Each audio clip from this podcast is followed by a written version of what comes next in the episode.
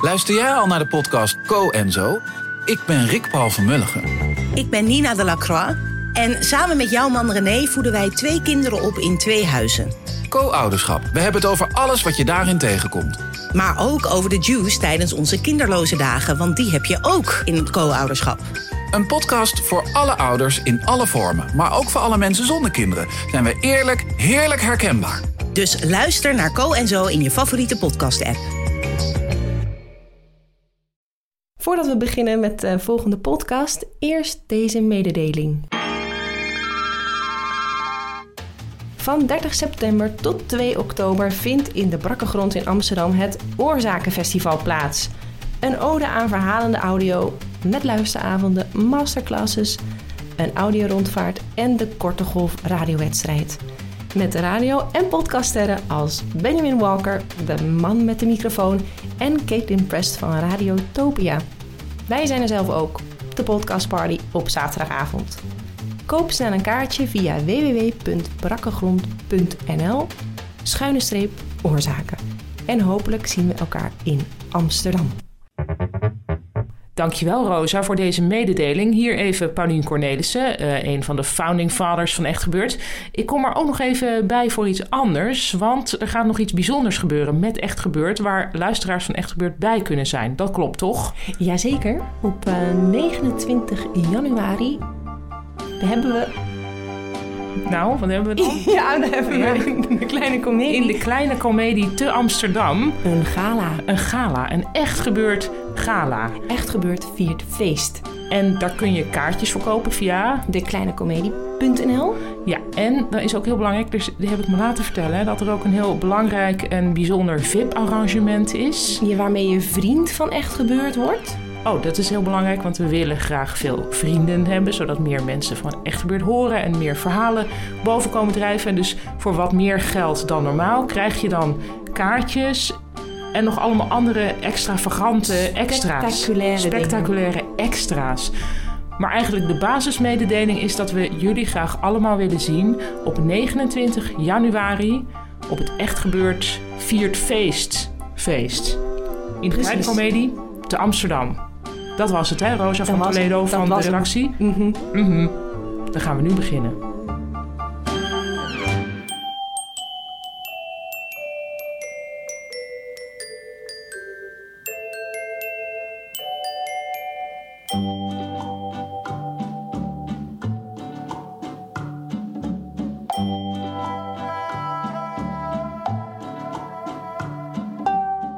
Welkom bij aflevering 126 van de Echt Gebeurd podcast. Bij Echt Gebeurd vertellen mensen waar gebeurde verhalen die ze zelf hebben meegemaakt. Vandaag een verhaal van Howard Komproe. Thema van de middag was beesten.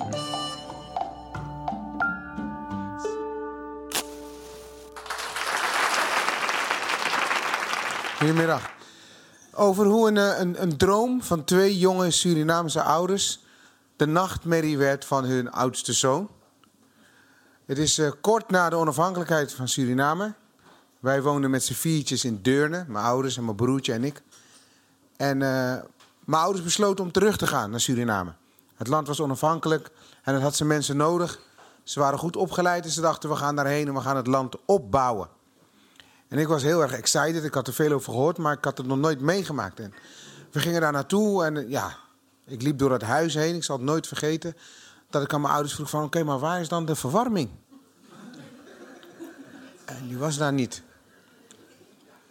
En wat me ook opviel is dat er in die cultuur daar... op een hele andere manier met dieren wordt omgegaan dan hier in Europa.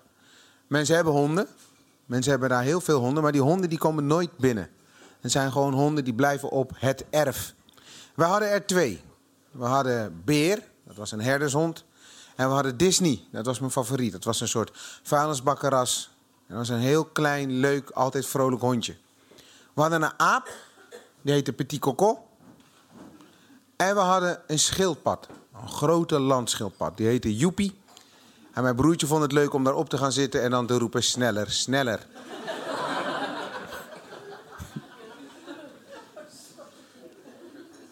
Suriname was, uh, was, was een hele rare tijd. Ik heb daar uh, de lagere school, ben ik daar begonnen.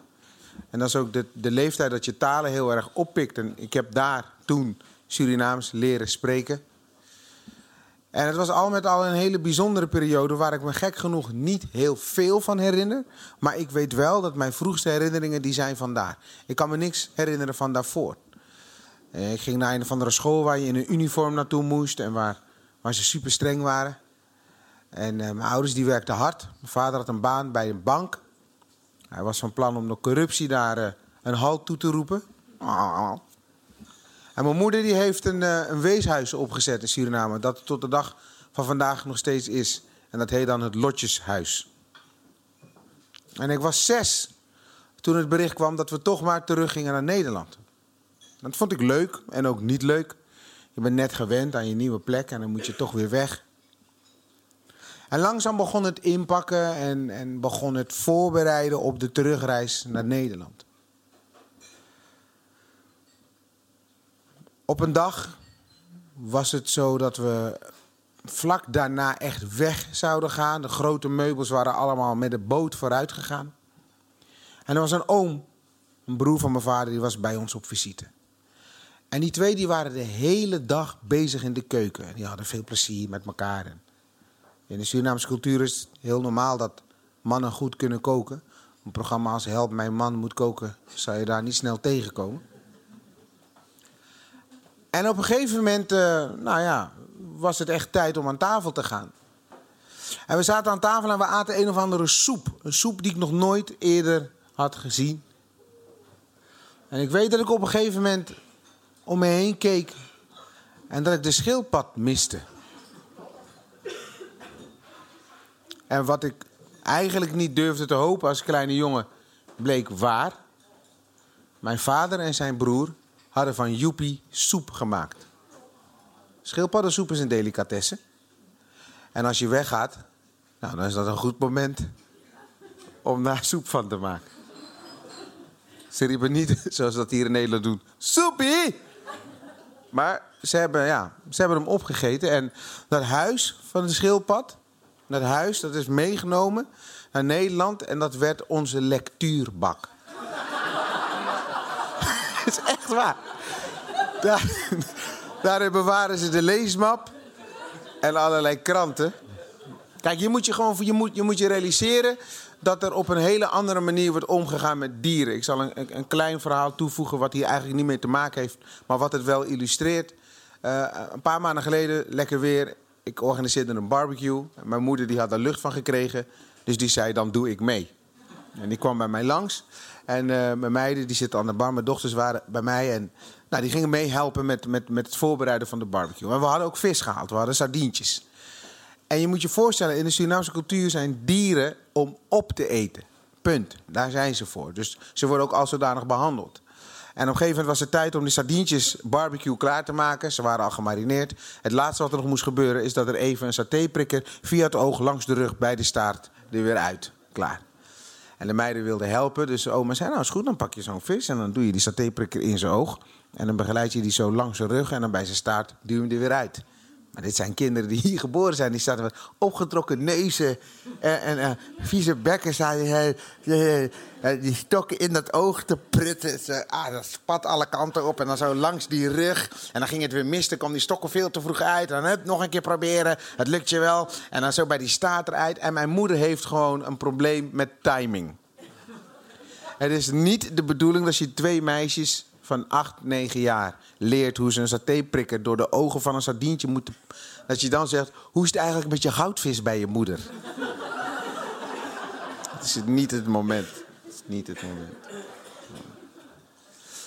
Ik kan me herinneren dat uh, toen we terugkwamen naar Nederland gingen we wonen in Dordrecht. En uh, nou, die lectuurbak die kreeg een mooie plek tussen twee banken in. En mijn vader die volgde de berichtgeving uit Suriname op de voet. Hij was werkelijk geabonneerd op alle kranten die je kon voorstellen om alles te lezen wat daar gebeurde.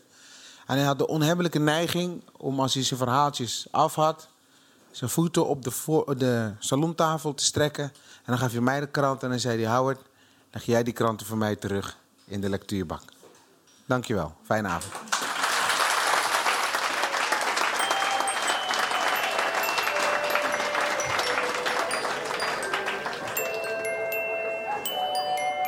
Dat was Howard Komproe.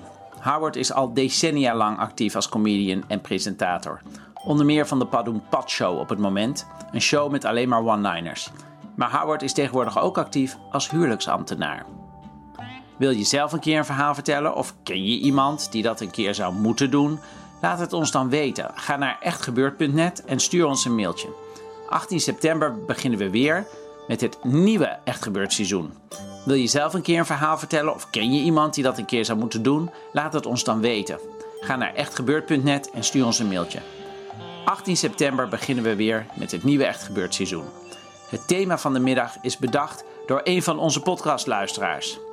Eerst vonden we het een raar thema, maar hoe langer we over het idee nadachten, hoe meer verhalen er naar boven kwamen.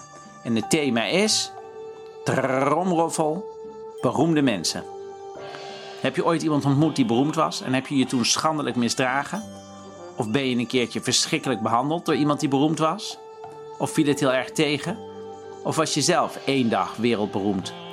Laat het ons weten, we zoeken nog verhalen. De redactie van Echt Gebeurd bestaat uit Paulien Cornelissen, Eva-Maria Staal en mijzelf, Micha Wertheim. De productie is in handen van Rosa van Toledo, die ook redactiewerk verricht.